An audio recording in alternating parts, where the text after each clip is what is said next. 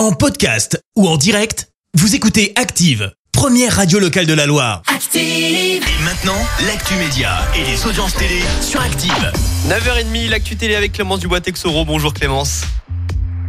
Bonjour Théo, bonjour à tous. Et on jette un œil aux audiences TF1, grand leader hier. Ah oui, avec le film Les Visiteurs hein, qui a rassemblé euh, plus de 3 millions et demi de fans, ça représente 22% de part d'audience. Euh, Derrière, on retrouve France 3 avec la carte au trésor. M6 complète le podium avec l'émission Les Traîtres. Une nouvelle fiction bientôt sur TF1. Ah oui, ça s'appelle Le Nouveau. Côté casting, on retrouve François-Xavier de Maison ou encore Julie Gaillet. À ce stade, on a assez peu d'infos, si ce n'est que le tournage a débuté lundi et se termine mi-août euh, du côté de Montpellier. Il s'agira d'une fiction de deux épisodes de 45 minutes qui doit évoquer un couple qui bat de l'aile.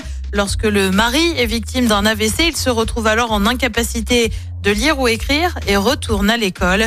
On ignore encore la date de diffusion de cette fiction. Et puis l'émission Drag Race France, obligée de présenter ses excuses et pour cause. Le site pour s'inscrire pour la finale a connu un bug. Et résultat, bah c'est simple, l'émission a donc présenté platement ses excuses. La finale de l'émission qui met en scène des drag queens sera tournée au Grand Rex à Paris le 20 août prochain. La première saison avait en moyenne attiré 900 000 curieux sur France 2. Et le programme ce soir, c'est quoi? Et bah sur TF1 comme tous les jeudis, c'est HPI en rediffusion.